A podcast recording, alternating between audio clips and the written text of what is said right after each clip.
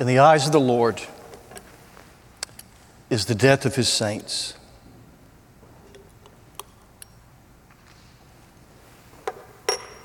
Would you turn, please, in your Bibles to Psalm 90? And we're going to read verses 1 through 12. Psalm 90, verses 1 through 12.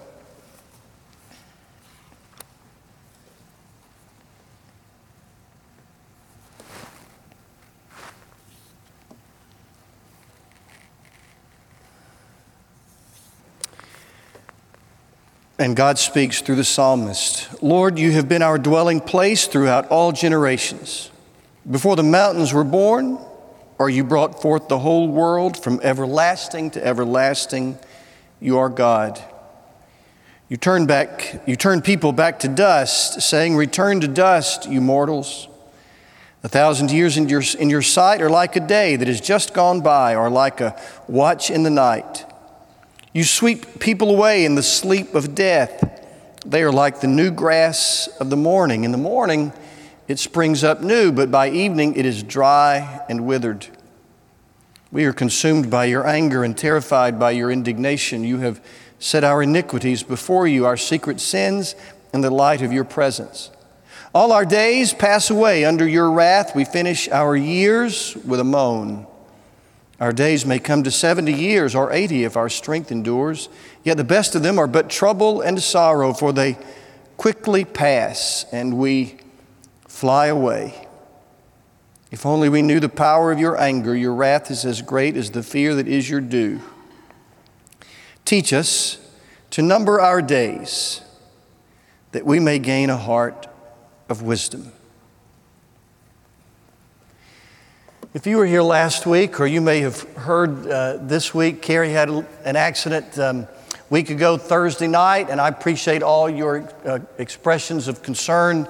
Uh, it really has felt like very much like a family, and we're, we're really grateful. Brennan, our daughter, uh, and her two sons were here when Carrie had her accident. We were all together, and um, Carrie, I mean, Brennan, our daughter, rode with Carrie in the ambulance uh, to the hospital. After they, they, they, got into the hospital, and uh, I, I, don't know, it was an hour or so uh, later, Brennan called me, and I was staying with the grandkids, and, you know, she wanted to check on them, but then she had questions about um, the admission. You know, they were admitting Carrie, and so Brennan had some questions. So she asked me a couple of questions, insurance kind of, kinds of questions. and, then, and then she said, um, asked me, Dad, does, uh, does does mom have an advanced directive? Advanced directive? Um, that's like a living will. That's like saying, you know, if things don't go well and it doesn't look like I'm going to be in good shape, then don't do anything heroic. I said, advanced directive? You're kidding me. She said, now, Dad, they, they ask everybody that. It's just a routine uh, question. Well, I get that, but it was quite a jolt to have your wife in the hospital and they call and ask, um, you know, if things don't go well, what do you want us to do? It was like, that was it's kind of quite a jolt uh, to hear that. We don't like to think about death. Of course, of course we don't. It's not a, it's not a pleasant uh, topic. But as, as, part of this series, Out of This World, I feel we must. After all, as one writer said, uh, the Bible's center of gravity uh, rests not in this life, but in the life to come. And James 4 14 is true, of course. Our lives are like a mist, a vapor. It's like the morning fog. It appears for a little while, and then it is gone. So, this morning on All Saints' Day, let's tackle this um, unpleasant topic of death. And I, I want to ask a series of questions and then I want to respond uh, to each one. The first question is Do you know, I mean, really know, that you're not going to live forever on planet Earth? Do you really, do you really know? Now, I ask that not to shock you and not to be dramatic, but it is simply truth uh, and it is healthy to know, to acknowledge that we're not going to live here forever. We read a moment ago, teach us to number our days. Teach us, we might say today, that our days are numbered so that we may gain a heart of wisdom. It will make us wise. If we live with a healthy sense of urgency, that's a good thing to know we're not going to be here forever. Max Lucado is a popular writer. Some of you have read his books. He tells the story of a boy and a man who went to the beach and built sandcastles. So the man went to the beach and he built his sandcastle right there at the edge of the water, as we always do, where the sand, of course, is still malleable. And so he built his sandcastle with the moats and the towers and so on. But it was as if he hadn't thought this through. It was as if it hadn't dawned on him that his sandcastle would not last forever. For eventually, and in the words of Max Lucado, the sun eases over the horizon and the tide eases toward the sandcastle. So he noticed, here comes the ocean moving toward my castle. And the castle he knew could not survive the, the onslaught of the sandy water, the salty water. And so he, he became indignant and he became afraid. And he tried to stop the unstoppable, to prevent the, uh, the, the, the unpreventable. He, he stood between his sandcastle and the sea and tried to keep the sea from imposing itself on his sandcastle. He even cried, It's my castle! But he couldn't stop the unstoppable. He couldn't hold back the unholdbackable. The, the sea made its way to his castle, and slowly, but certainly, the sandcastle dissolved beneath the weight of the tide. The man was, was beside himself. The little boy went to the beach and built a sandcastle, the same place right there where the near, the, near where the water meets the sand, and he, he, he dug the moats and he built the towers. But he'd been to the beach before. He knew how this works.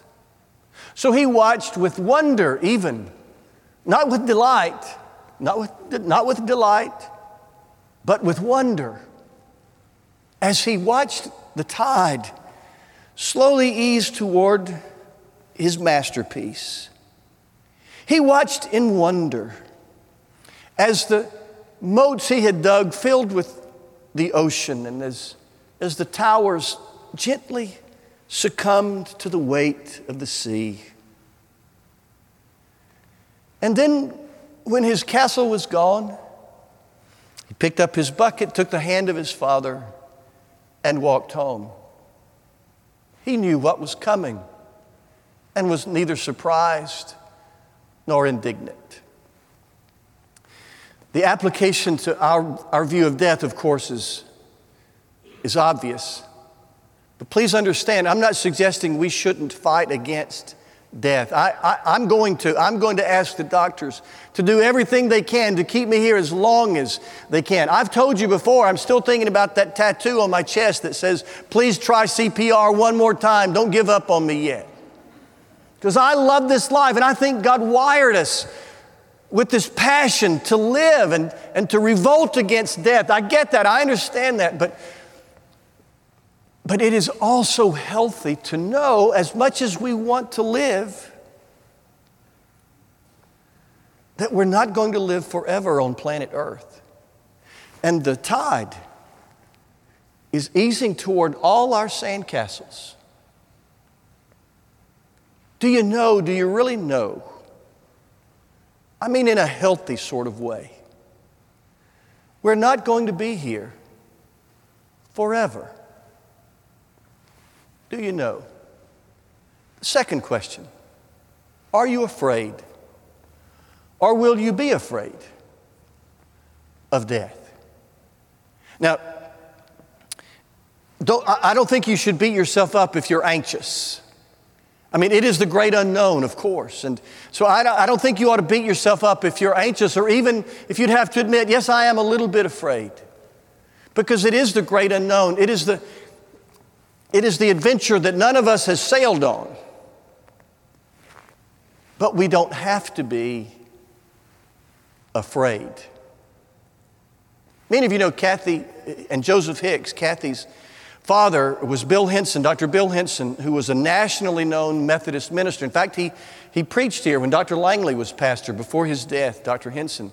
Uh, wonderful, wonderful writer and preacher. And I, uh, Kathy made the mistake of of giving, because I, I so admire him. Kathy made the mistake of giving me some of his books. And like any good preacher, his children are in lots of the stories. So now I've got all these stories about Kathy Hicks now. One of them was from her, when she was a little girl, her pet cat, her cat died.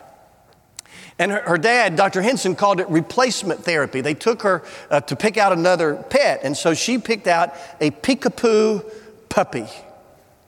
And he wagged his tail so enthusiastically that Kathy named him Happy. Dr. Hinson, the dad, was charged with building a doghouse for Happy. But now, Dr. Hinson had grown up on a farm, and the only kind of dogs he knew were bird dogs and hound dogs, and so all he knew was big dog houses. So he built this big dog house for this little bitty Peek-a-POO puppy. But the little Peek-a-POO puppy was afraid of the doghouse. He, he, wouldn't, he wouldn't go, not even in it, he wouldn't even go near it. They put his food in there. But little Happy, he'd rather be hungry than go in that big, imposing, foreboding, dark, dark, big, dark place. They put his water in there. Happy would rather be thirsty than go in that big, dark, foreboding place. Dr. Hinson forced Happy into the doghouse, put his hands over the door so he couldn't get out. But every time he'd do that, as soon as he'd move his hands, Happy would burst, bolt out of the, that big, dark, imposing, frightening place. Well, Dr. Hinson dad finally gave up and went inside. He left poor Kathy outside, his little daughter out there, to cry at how impatient her father was and how scared her little puppy was. But Dr. Hinson watched from the inside as something, something really special happened. Kathy, Kathy had an idea, and she got down on her hands and feet and she crawled like a dog into that big, imposing darkness, the doghouse. And Happy trotted in right behind her and laid down as if he were at home. And soon, Happy was asleep.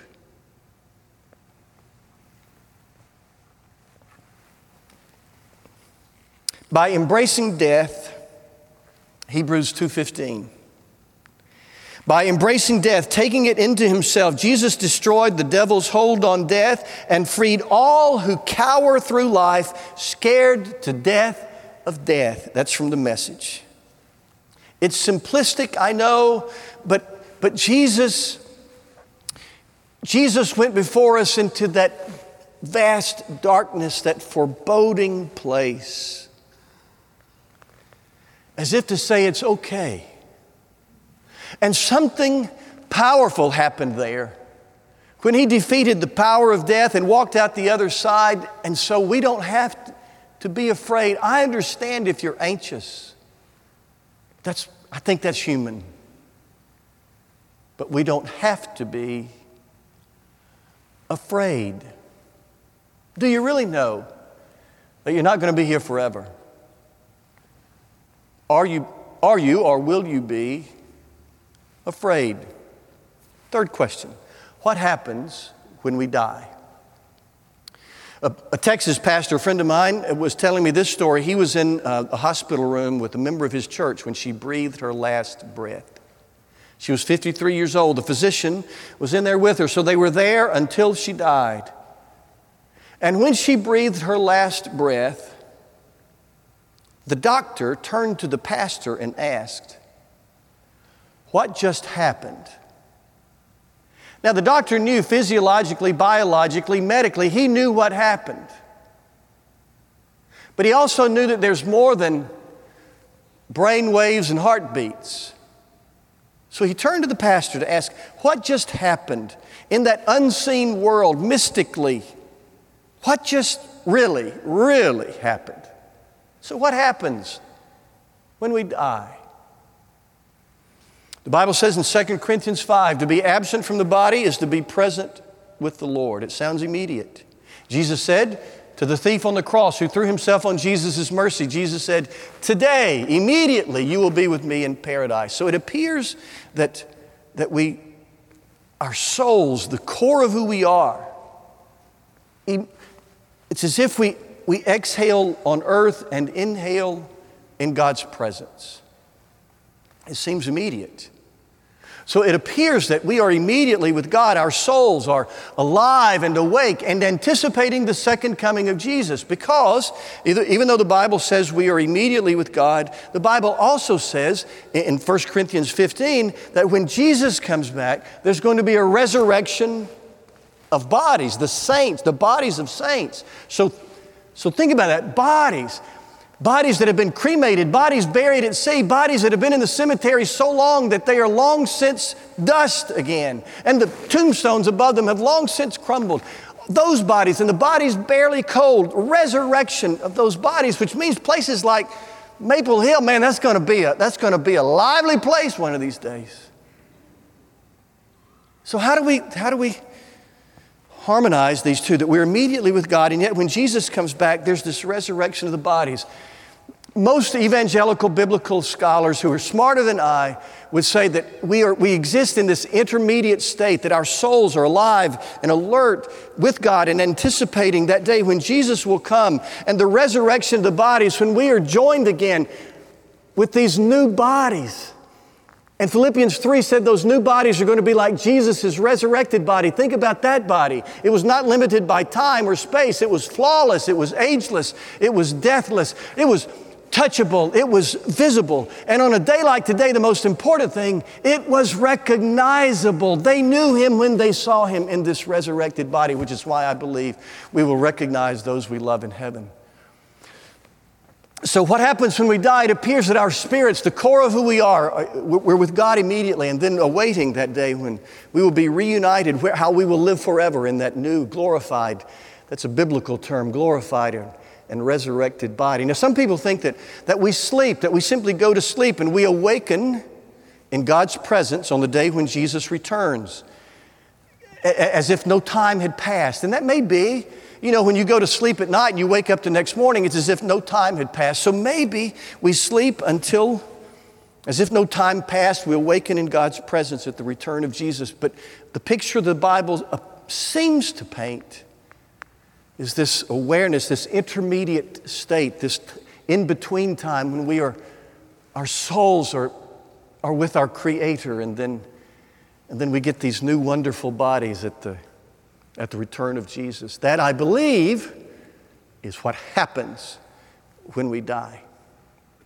Do you really know that you're not going to be here forever? That do you really recognize the tide is is unstoppable and it's, it's easing toward all our sandcastles. Are you afraid or will you be afraid? I'm not asking if you're anxious, but are you? We don't have to be afraid. What happens? I, I just told you what I believe the Bible says happens when we, when we die. Let me ask you one final question. What will your funeral be like? That's an odd question, I know. I'm not talking about where it will be held or what the order of service will be. But what will your funeral be like? What will people say? What will they remember? When the minister is speaking, what stories will be playing on the tapes in their memories? What will you be remembered for? I believe the, the most important opinions at my funeral will be those of those people who sit on the first two or three rows. What will your funeral be like? As long as we're talking seriously, we might as well speak candidly. And I was still a, a young pastor when I was asked to do a funeral I, I, I was green, I was inexperienced, but of course I wanted to do a good job. But I had a dilemma. This person whose funeral I was asked to conduct had come to the church with some friends, But I, I didn't know about her ultimate spiritual condition. I, I could not speak confidently about her conversion. I didn't know. I knew she'd come to church, but I didn't know if she'd had a conversion experience. I didn't know if she was a follower of Jesus. I didn't know if she had experienced that change so dramatic. Jesus called it a new birth. I didn't know if she'd been saved. I didn't know if if, if her hope was in Jesus and not her own goodness. I, did, I just didn't know for sure. And yet I wanted to speak words of comfort. And of course, words of heaven are words of comfort. So I wanted to do that. I was, I, it was a real dilemma. So I went to one of my professors, my seminary professors, and I told him my dilemma and asked, What should I do?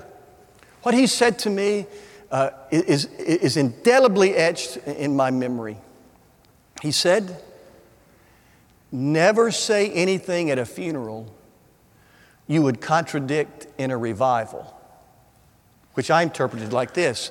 If you're going to revival and you say, you got to be saved, you got to trust Jesus, you got to be converted in order to get into heaven, then don't go to a funeral and act like we all go. and so, you know that question that sometimes some of us learned to ask when we were learning how to share our faith. That question, you know, if you were to arrive at heaven's gates and God were to ask you, Why should I let you in?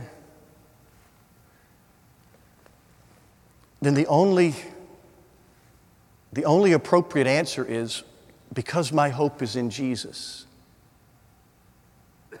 What will your funeral be like? To talk about as death, I find stories uh, to be helpful, at least, at least they're helpful to me.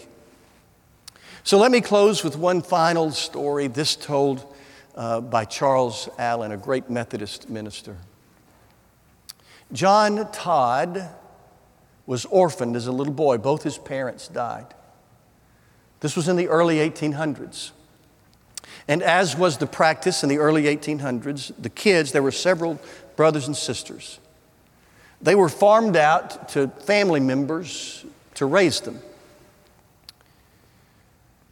John Todd's aunt invited John Todd to come live at her house. She would, she would bring him up.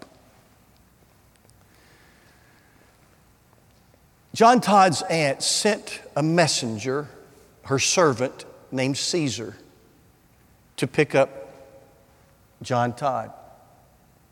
John Todd, a little boy, was grieving and afraid. But John Todd jumped up on the horse with um, Caesar and put his little arms, sitting behind Caesar, put his little arms around Caesar's waist. And on the way to his aunt's house, asked a million questions, questions that that reflected his fear. Will she be there? Oh, yes, Caesar assured her. She'll be there waiting for you. Will I like living with her? My son, you have fallen into good hands. Will she love me? Ah, she has a big heart. Do you think she'll go to bed before we get there? Oh, no. She'll be sure to wait up for you. You'll see when we get out of these woods, you'll see her candle in the window. Sure enough, after a long journey, they, they emerged from the woods to see John Todd's aunt's house in the distance. And sure enough, there was a candle in the window, and there stood the figure of John Todd's aunt on the porch. And when they, when they neared the house and John Todd was let down from the horse, he walked timidly up to the porch where his aunt reached down and tenderly kissed him and said, Welcome home. She took him in for a big supper she'd prepared and then sat on his bedside as John Todd drifted off to sleep.